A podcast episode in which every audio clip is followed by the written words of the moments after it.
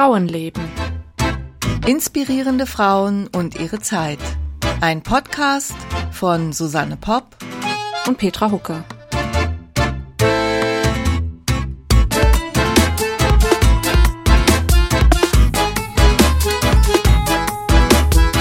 Hallo Susanne. Ja, hallo Petra. In diesem wunderschönen Dezember. Ich habe auf Instagram gelesen, du hast so viel zu tun. Äh, ja, es ist irgendwie ja, so Jahresendspurt. Siehst du mal, was, was ich alles von Instagram, aus Instagram erfahre. Ja, muss ja. ich aufpassen, was ich da schreibe. Oh ja. Aber du hast gerade was von Ladehemmungen erzählt. Ja, ich weiß auch nicht, irgendwie. Ich hatte auf einmal so eine Scheu, ins Mikrofon zu sprechen. Wie kann ich ja, sie dir nehmen? Och, schon alleine dich zu sehen, das befreit mich. Das oh. befreit mich schon, ja. Oh. Und dann, dann eigentlich müssten wir uns die Musik, die wir, die eigentlich immer erst im Nachhinein dazu kommt, unser, unser Podcast-Tango, eigentlich müsste ich mir den vorher immer ein paar Mal anhören, weil der bringt mich eigentlich immer in Stimmung. Ja, im Moment könnten wir es auch mit Weihnachtsmusik versuchen. Ich habe die passenden Socken an. Oh, du hast, oh, hm? na, na siehst du mal. Aber, Aber die zeige ich jetzt nicht. Ich, ich wollte gerade sagen, die jetzt in die Kamera zu halten, das, das wäre eine richtige Verrenkung. Aber apropos Musik, wenn wir schon dabei sind, äh, müssen wir doch deinem äh, Mann an dieser Stelle mal ein großes Dankeschön sagen, oder? Ja, der hat uns den tollen Tango gemacht. Der hat uns nämlich den tollen Tango gemacht, unbekannterweise. Also von mir. ich habe den schon mal gesehen. Uh, Uwe, geil, jetzt sage ich den Namen am Ende noch falsch. Danke, Uwe, für den Tango. Ja, ja, heute bist du ja dran. Du stellst uns äh, Rachel Carson vor. Ich sag jetzt ganz kurz vorher noch was. Das ist dieser, das ist nämlich der erste Podcast, den ich im Stehen aufnehme. Also den zumindestens hier unser unser kleines Intro, weil ich nämlich jetzt einen Schreibtisch habe, den ich per Knopfdruck nach oben fahren kann. Absoluter Luxus. Ja, du hast auch so ein Ding. Ich habe auch so einen, schon seit zwei Jahren, glaube ich, und ich möchte ihn echt nicht mehr missen. Genau, und ich habe dich dann irgendwann gefragt, sag mal, wie viel Zeit des Tages stehst du eigentlich? Und du hast, glaube ich, gesagt, so ein Drittel ja, der Zeit. Ja, ist vielleicht ein bisschen hochgegriffen. Kommt auch immer auf den Tag drauf an, kommt auch drauf an. Ich merke zum Beispiel, wenn ich äh, irgendwie stecken bleibe beim Schreiben oder beim Übersetzen, wenn ich denn dann den Schreibtisch hochfahre und da stehe und mich einfach so ein bisschen dabei bewege, wird das schon viel besser. Ja, also ich erhoffe mir davon natürlich jetzt unheimlich viel. Nein, also jetzt mal abgesehen von der Inspiration oder der Kreativität, erhoffe ich mir vor allen Dingen, dass die erhöhte Beweglichkeit gut ist für meinen Rücken, weil dieses ewige an der Tastatur sitzen, das ist schon unheimlich anstrengend. Und deswegen, also ich bin jetzt ganz frei. ganz frei, um mehr über Rachel Carson zu hören. Ja, sie war eine, eine Wissenschaftsjournalistin, sie war Biologin und sie war Sachbuchautorin und sie ist für ihr ja, für ihr Meisterwerk ähm, Silent Spring heißt das im Original oder Der stumme Frühling im, in, äh, in den deutschen Übersetzungen. Ähm, dafür ist sie berühmt geworden. Es ging um ja, um Umweltschutz, also vor allen Dingen um diese ganzen Insektizide und Pestizide, die in den äh, 40ern und 50ern und 60ern versprüht wurden, vor allen Dingen in den USA. Also hier ist sie irgendwie praktisch unbekannt, aber in den USA ist sie eigentlich, ähm, ja, du hattest vorhin schon, ähm, bevor wir angefangen haben, Greta Thunberg kurz erwähnt. Mit ihr kann man sie nicht wirklich vergleichen, aber ich denke schon, dass sie irgendwie um diese Zeit schon also ähm, ja, Greta Thunberg insofern, dass sie sowas wie eine Identifikationsfigur ist, würde ja. ich jetzt mal ja. sagen. So, so ganz grob also, kann man das, glaube ich, sagen. Ja. Ähm, und auf Wikipedia, also ich habe mir einfach nur mal kurz den Wikipedia-Eintrag durchgelesen, um so ein bisschen eine Ahnung zu haben. Die fassen das so zusammen, dass sie eines der einflussreichsten Bücher des 20. Jahrhunderts geschrieben hat. Ja. Ich meine, immerhin, das oder? Das muss man erstmal schaffen.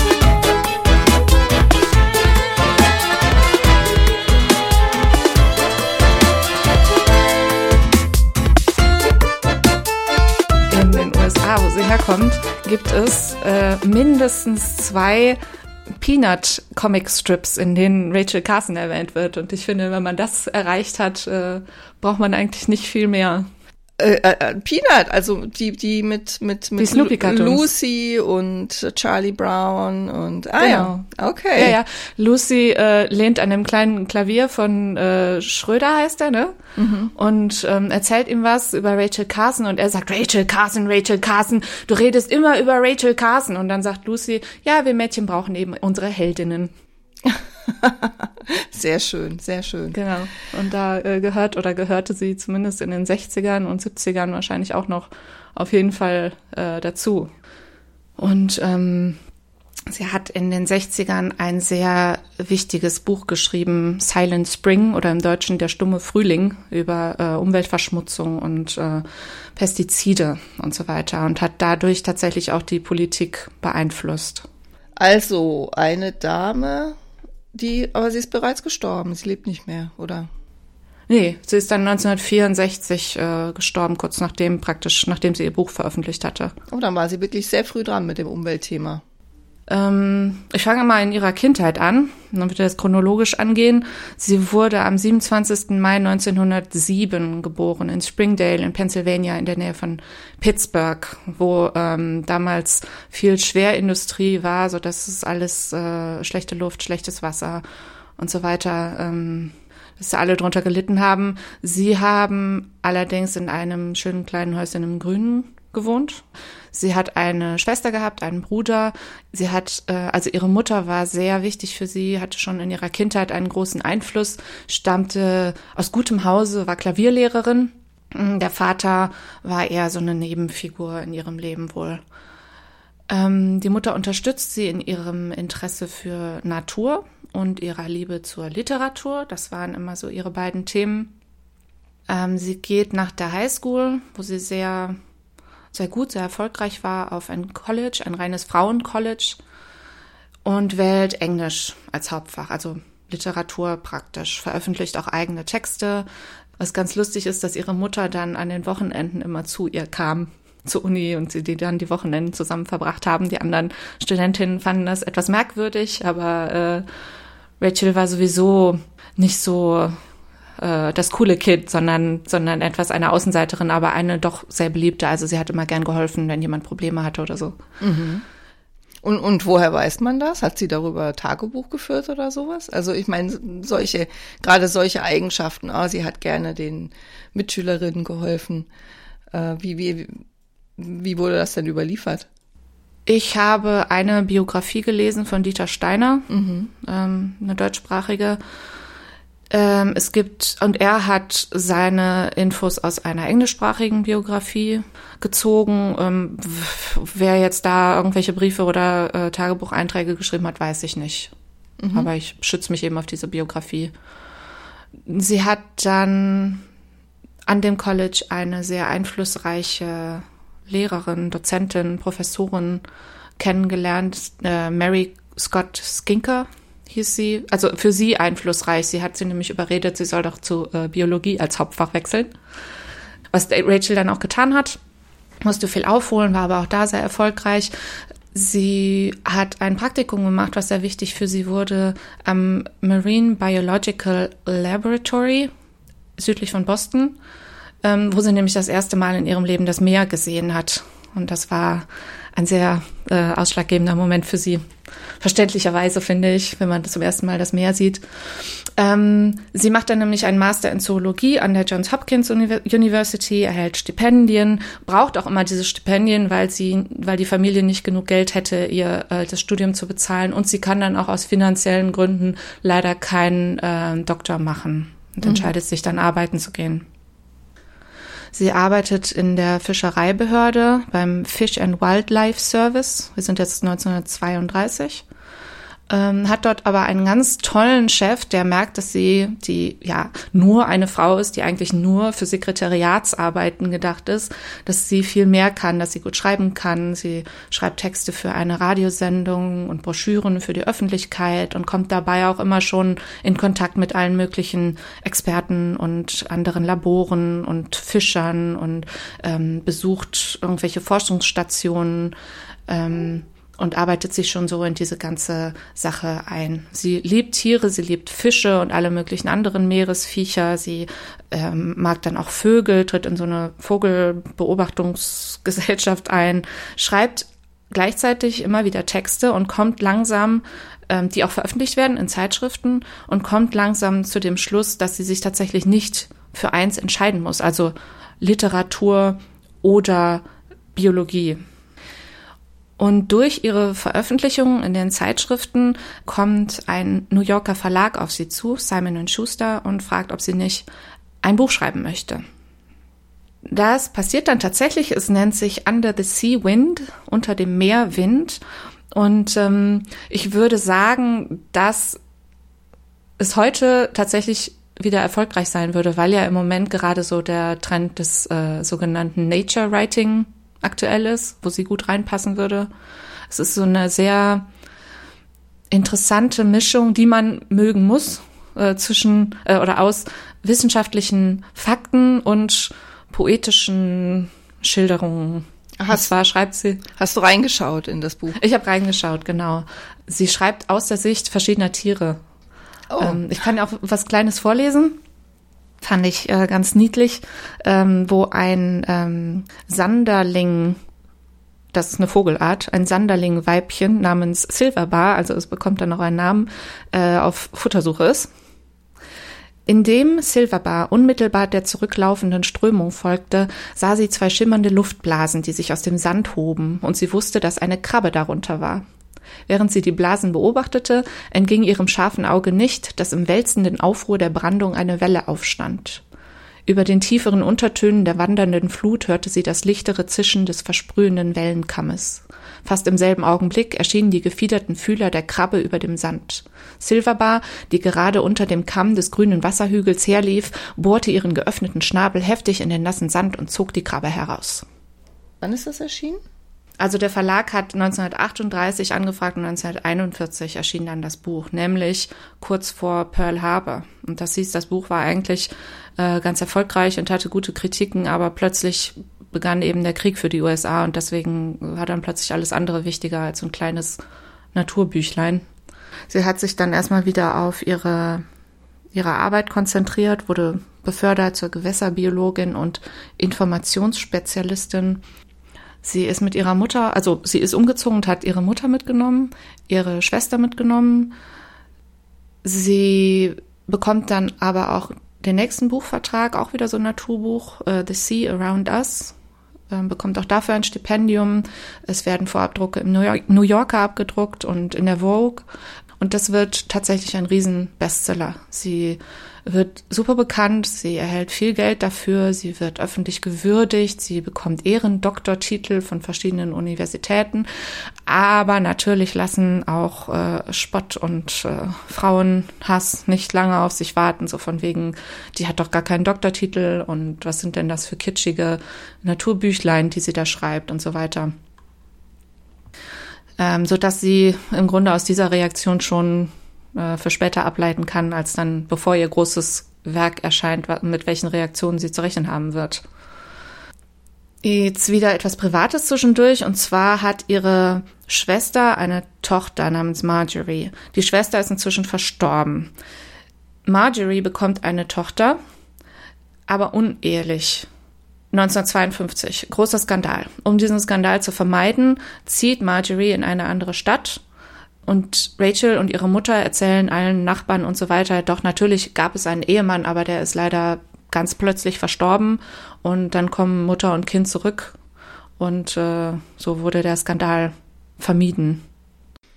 Hat die dann, die, dass er dann die Nichte, hat die auch, äh, also Nichte mit ihrem Kind, ähm, mit denen, mit Mutter und Rachel zusammengewohnt? Ja, die wohnen alle zusammen. Mhm, so eine richtige Frauen-WG. Ja, ähm, es macht den Eindruck, zumindest in der Biografie, die ich gelesen habe, dass Rachels Mutter mm, so ein bisschen geklammert hat. Also sie wollte immer ihre Tochter in der Nähe wissen und wollte dann auch, als sie älter wurde, glaube ich, von ihr versorgt werden. Mhm. Und sind wir jetzt schon so in den 50er Jahren? Genau, wir sind jetzt 1952. Mhm. Rachel entscheidet sich, ihre feste Stelle zu kündigen, weil sie nur noch schreiben will und dafür forschen will. Dadurch bekommt sie erstens viel mehr freie Zeit, zweitens aber auch die Möglichkeit, äh, offener ihre Meinung zu sagen. Also sie hat ja für den Staat gearbeitet und mm, konnte da nicht alles sagen, was ihr vielleicht gegen den Strich ging.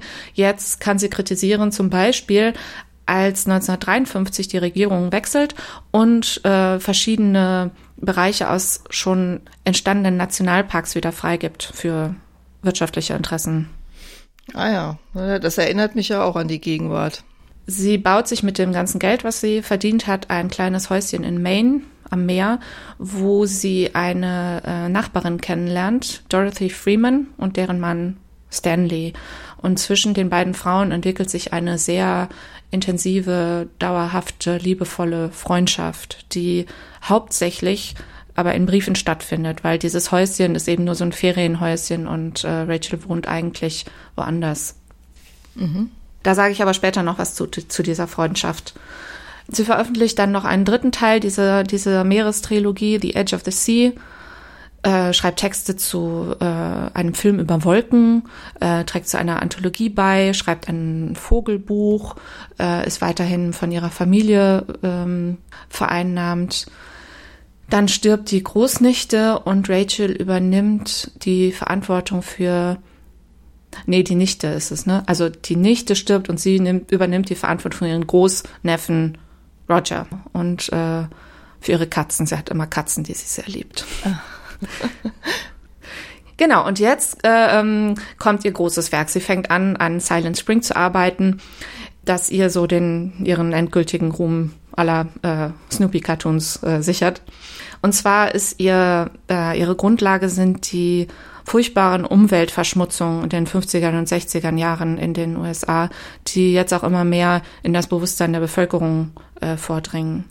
Nicht zuletzt deswegen, weil unter anderem der Weißkopfseeadler, das große Wappentier der USA, unter der Umweltverschmutzung leidet und immer, ähm, also fast ausstirbt. Und dann gab es noch so eine kleine Sache, wo, weil halt so solche Sachen ähm, die Bevölkerung viel mehr aufrütteln, als wenn irgendjemand sagt, hier Umweltverschmutzung gefährlich. Wenn dann noch so mm, die Tiere aussterben, wird es dann doch noch viel konkreter. Und ähm, so war es dann auch mit dem sogenannten Cranberry Scare, bei dem kurz vor Thanksgiving verlautbart wurde, dass äh, ein Großteil aller geernteten Cranberries dieses Jahres völlig verseucht sind. Die wurden alle vom Markt genommen, durften nicht gegessen werden. Verseucht mit was? Mit Chemikalien. Mhm. Zu dieser Zeit wurde nämlich viel gesprüht, also Pestizide, Insektizide. Eines, eine dieser Chemikalien ist das sogenannte DDT, Dichlordiphenyltrichlorethan. Ich bleibe mal bei DDT. Ähm, es war äh, oder ist ein äh, Chlorkohlenwasserstoff, also ein CKW und gehört damit zu den sogenannten dreckigen Dutzend, also den wirklich schädlichsten Chemikalien zu dieser Zeit. Das verwendet man gegen in oder hat man damals verwendet gegen Insekten. Genau, es wurde schon zu Kriegszeiten eingesetzt, um zum Beispiel in Süditalien oder später dann natürlich auch in Vietnam Bäume zu entlauben, Insekten zu töten. In Süditalien zum Beispiel ähm, bestand die große Gefahr von Fleckfieber und als die Amerikaner oder bevor die amerikanischen Soldaten dorthin gegangen sind, hat man großflächig besprüht, damit die amerikanischen Soldaten nicht krank werden. Oh, okay. Was ich auch ganz interessant fand, ist, dass, ähm, also das wurde dann nach dem Krieg, wurde es dann auch ähm, für Privatverkäufe freigegeben. Also wenn jemand seinen Garten vor Insekten schützen wollte, konnte man das auch im Baumarkt kaufen. Und um das zu bewerben, wurde diese Kriegsrhetorik weiterverwendet. Ganz gruselig. Ich habe hier so ein Zitat in den Vereinigten Staaten hat der Mangel an Arbeitskräften dazu geführt, dass Millionen von Acres ungepflügt daliegen und dem frischen Übergriff von hungrigen Insektenhorden freien Raum bieten. Onkel Sam, der in einem Weltkrieg kämpft, bereitet sich schon auf den nächsten vor, und dieser wird eine lange und bittere Schlacht sein, um die kriechenden, zappelnden, fliegenden, grabenden Milliarden zu vernichten, deren Zahlen und Verwüstungen menschliches Verständnis übersteigen. Na, das klingt ja wirklich dramatisch. Dementsprechend haben das dann natürlich auch sehr viele Leute gekauft, um ihre schönen Gärten zu pflegen. Es gab natürlich schon Warnungen, dass es sich um Gift handelt und dass nicht nur die gewünschten Insekten sterben, sondern praktisch das ganze Ökosystem in Gefahr geraten kann. Aber es wird immer wieder verharmlost. Und ähm, der private Gebrauch war auch nicht das Schlimmste, sondern das Schlimmste war äh, die Regierung, der Staat, die wirklich Flugzeuge losgeschickt haben und vom Flugzeug aus ganze Wälder besprüht haben. Ähm, es gab damals einige Schädlinge, sogenannte Schädlinge, gegen die man das versucht hat, die Feuerameise, der Japankäfer oder der Schwammspinner. Aber natürlich äh, ist es dann so passiert, wie man sich das schon, wie man sich das heutzutage denken kann, dass nicht nur diese Insekten ausgestorben sind, sondern oder gestorben sind, sondern äh, auch alle anderen Insekten, alle Vögel, alle Säugetiere, alle Pflanzen. Und nachdem dieser Bereich einmal leergefegt war, hatten diese sogenannten Schädlinge natürlich viel ähm, eine viel größere Chance, sich wieder da in diesen Bereich reinzustürzen und sind, haben sich nur noch viel mehr vermehrt. Ja, das klingt ja wirklich alles ganz dramatisch. Da fragt man sich heute natürlich, wie konnten die Leute denken, dass das funktioniert? Ja, ja. Andererseits denke ich dann aber auch an solche Sachen wie unsere Massentierhaltung und dass die äh, äh, Rindviecher mit Antibiotika gefüttert werden, die dann in, unseren, in unser Grundwasser gelangen. Und da fragt man sich hoffentlich in einigen Jahrzehnten auch, wie konnten wir das machen? Ja, die ins Grundwasser gelangen oder die wir ähm, essen. Also es gab dann Proteste von den Leuten, die dort wohnten, wo gesprüht wurde. Die, also die Flugzeuge sind einfach über die Häuser und Grundstücke weggeflogen, haben auch spielende Kinder besprüht und so weiter, ähm, die sich dann offiziell beschwert haben. Aber es wurde gesagt, ich glaube auch gerichtlich äh, geurteilt, dass der Nutzen für die Gemeinschaft höher ist als die vermeintliche Beschädigung oder der, der Eingriff in, äh, in das Selbstbestimmungsrecht der Leute. Was auch erst langsam klar wird um diese Zeit, ähm, ist, dass äh, DDT und andere ähnliche Stoffe das Ökosystem nicht nur einmal schädigen.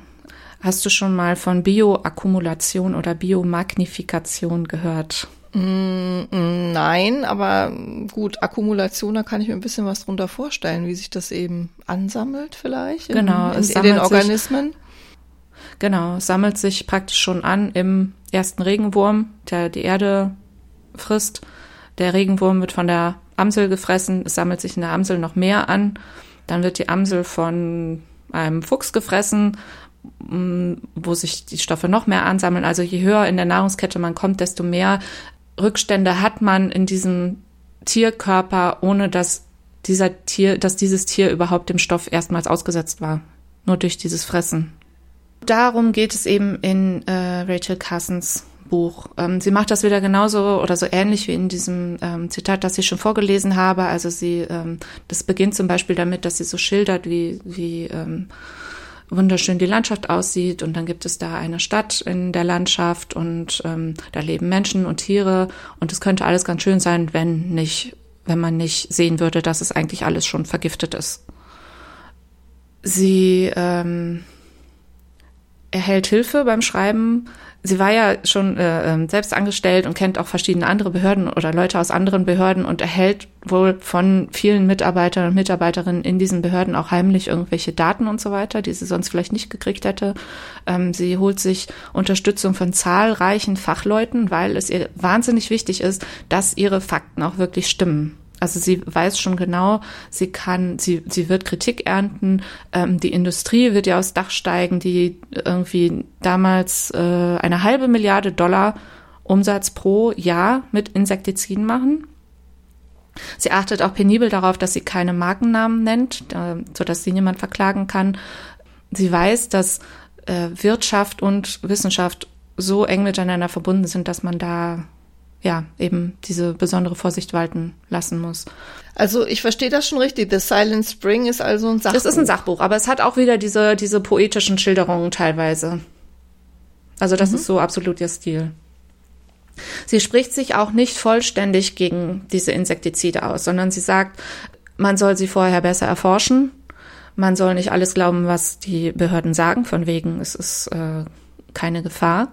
Man soll nicht aus dem Flugzeug sprühen, sondern man soll es fokussierter anwenden, also da, wo es vielleicht wirklich Probleme gibt. Man sollte biologische, also biologische, sanftere Methoden ähm, erforschen. Also zum Beispiel gibt es doch diese Sache, dass sterilisierte Mücken Männchen irgendwo ausgesetzt werden und die Weibchen begatten, aber nicht befruchten, so dass die Mückenplage in diesem Bereich abnimmt. Ich glaube, das wird heute auch noch gemacht oder man könnte es theoretisch machen. Ich weiß es nicht genau. Gleichzeitig hat Rachel große gesundheitliche Probleme, während sie schreibt. Ähm, es wird Brustkrebs bei ihr diagnostiziert. Ganz merkwürdig ist, dass die Ärzte ihr, also sie bekommt eine, äh, ihr wird die Brust abgenommen. Die Ärzte informieren sie danach aber nicht, dass es ein bösartiger Tumor war, weil damals immer dem Ehemann gesagt wurde, ob es bösartig war oder nicht. Nur sie hat ja keinen Ehemann. Das heißt, die Ärzte haben es ihr einfach nicht gesagt. Das ist ja wirklich, also Sachen gibt's. Und sie hat dann einen befreundeten Arzt gefragt, ob er sich das nochmal anschauen könnte. Und er hat ihr dann die Wahrheit gesagt. Äh, sie hat sich entschieden für eine Bestrahlung gegen eine Chemotherapie. Dann stirbt ihre Mutter 1958. Aber Rachel lässt sich nicht unterkriegen. Also sie arbeitet wahnsinnig viel. Sie versucht gesund zu werden. Sie versucht mit ihrer Trauer umzugehen. Und kann dann eben 1962 das Buch veröffentlichen. Die negativen Reaktionen bleiben natürlich wirklich nicht aus. Die Leute gehen nicht mal auf den Inhalt ein, sondern sagen, sie sei doch so eine hysterische Frau und alte Jungfer. Die hat doch keine Ahnung, wovon sie spricht. Keinen Doktortitel wieder.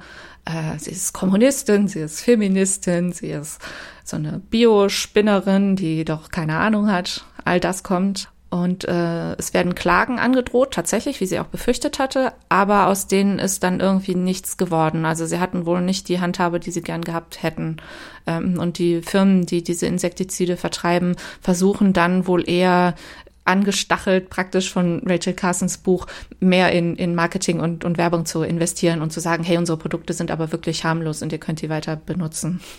Wichtiger ist natürlich, sind natürlich die positiven Reaktionen finanziell ein großer Erfolg, aber auch gesellschaftlich wird es ein großer Erfolg. Ähm, wieder bekommt sie Vorabdrucke im New Yorker.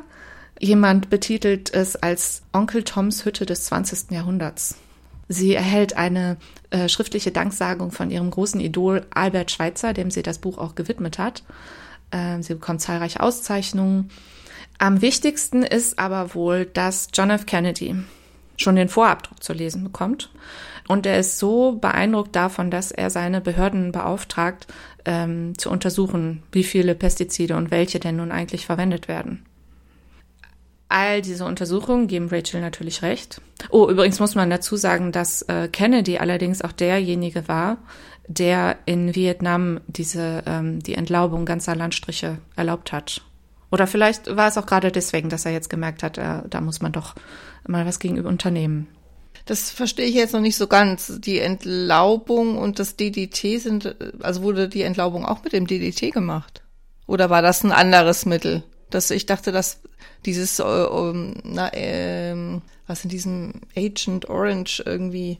Also es waren nicht die gleichen Stoffe, aber es geht halt darum, äh, ganze Landstriche mit irgendwelchen Chemikalien äh, vollzusprühen und nicht zu wissen, was dadurch eigentlich alles passiert. Ja, richtig. Mhm. Seine Untersuchungen geben Rachel dann recht. Also äh, man merkt jetzt auch an offizieller Stelle, dass man da die Natur viel mehr schädigt, als äh, gesund sein kann. Es fehlt zuerst an äh, Maßnahmen, die tatsächlich ergriffen werden. Also es wird empfohlen, man soll vorsichtiger damit umgehen, man soll eben biologische Alternativen suchen, die Öffentlichkeit soll besser aufgeklärt werden. Es dauert aber noch eine Weile, bis dann auch Gesetze dazu ähm, entworfen werden die es, also, aber es passiert dann. Und ähm, so bekommen zum Beispiel die Anwohner die ähm, Möglichkeit einzuschreiten und zu sagen, mein Grundstück soll nicht besprüht werden. Es werden ähm, mehr Forschungen finanziert und um die Chemikalien vorher besser zu untersuchen. Dadurch hat sich allerdings auch der Trend ergeben, neue, bessere Chemikalien auf den Markt zu bringen, die aber bei denen es schwieriger wird herauszufinden, welche Auswirkungen sie genau haben. Also beim DDT und ähnlichen Stoffen merkt man sofort, was passiert. Sowohl nach dem Sprühen, dass die Insekten sterben, andere Tiere sterben, dass sich das eben ansammelt in den Tieren. Bei anderen Stoffen lässt sich das wohl nicht so leicht nachweisen. Ist, weil die Wirkung nicht so unmittelbar ist.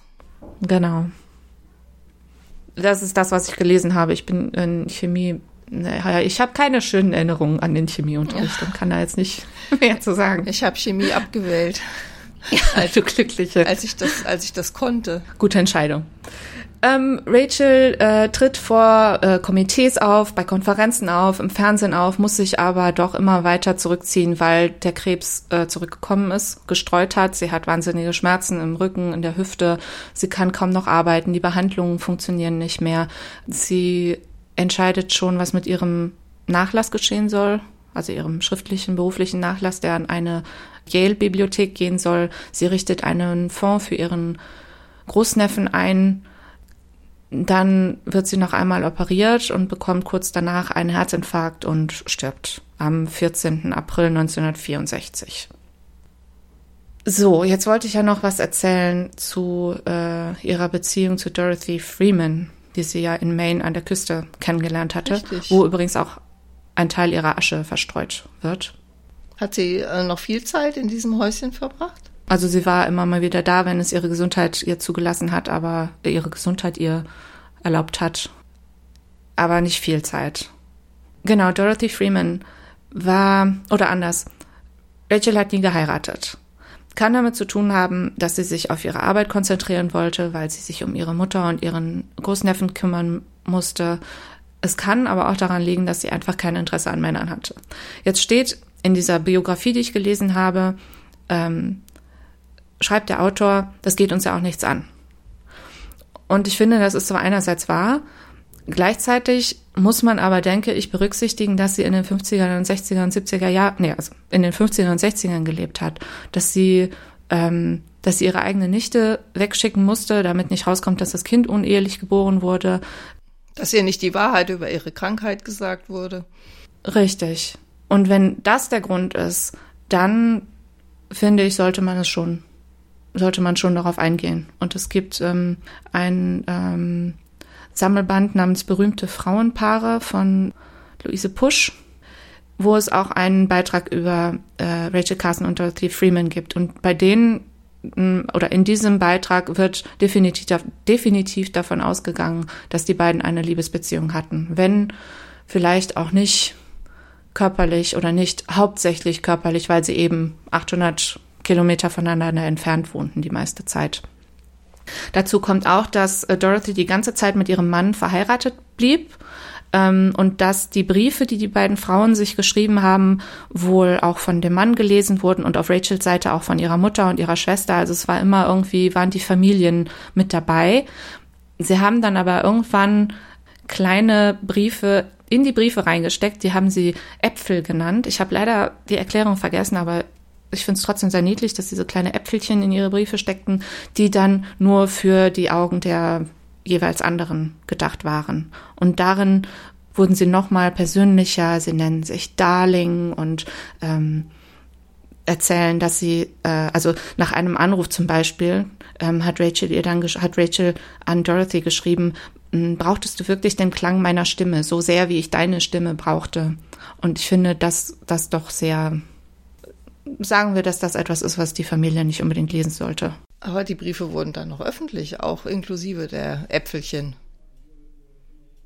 Naja, später, dann nach dem Tod von Rachel auf jeden Fall. Ich meine, ich meine, es war Dorothy, die auch ein Buch veröffentlicht hat. Aber da müsste ich nochmal nachlesen. Das äh, können wir dann in unsere Shownotes schreiben. Ja, genau wie gesagt, also selbst wenn uns, wenn uns alles, alles Nähere vielleicht wirklich nichts angeht, finde ich, dass man diese Beziehung, die für Rachel eine der wichtigsten ihres Lebens sein musste, auf jeden Fall erwähnen sollte. Ja, wahrscheinlich war das eine große Stütze für sie und so ein, ein Halt, also so wie sich ja. das anhört. Das wirklich ja, so das denke ich auch. So eine große Bedeutung hatte. Ja, schade, sie ist nicht sehr alt geworden, ne? Sie ist relativ jung nee. gestorben. Ja. Und dann hat ihr Werk ja doch einen enormen ähm, Einfluss gehabt. Ja, vor allen Dingen finde ich das toll, dass es dann auch diesen politischen Einfluss hatte. Also erstaunlich eigentlich so. Ich hatte von, von ihr wirklich vorher noch nie gehört. Ich bin auf sie gekommen, weil es hier in München das äh, Rachel Carson Center for Environment and the Society gibt. Warte. Rachel Carson Center for Environment and Society. Ähm, das ist ein, ein Institut an der Uni München und die ähm, forschen halt in diesen Bereichen. Und ich habe einmal für eine äh, Ausstellung, ähm, die sie im Deutschen Museum äh, organisiert haben, ein paar Texte für den Katalog übersetzt. Ah ja. Ja, ja, sehr schön, dass du sie uns ins Gedächtnis äh, gerufen hast und äh, macht auch neugierig, muss ich sagen. Ja, also man kann diese, das Buch auf jeden Fall mal lesen. Es ist auch immer noch interessant. Meine, dass äh, jetzt gerade, also in den USA, ähm, ja zum Beispiel Umweltschutz äh, Regeln, die bereits erlassen wurden, wieder rückgängig gemacht wurden, ist ja, oder werden, ist ja schon sehr bedenklich gerade in der heutigen Zeit. Also es wirkt schon so ein bisschen aus der Zeit gefallen eigentlich, muss man sagen, wenn diese Dinge wieder rückgängig gemacht werden. Ja, vielen lieben Dank, Petra, für äh, dafür, dass du uns das erzählt hast. Dankeschön. Tschüss, tschüss.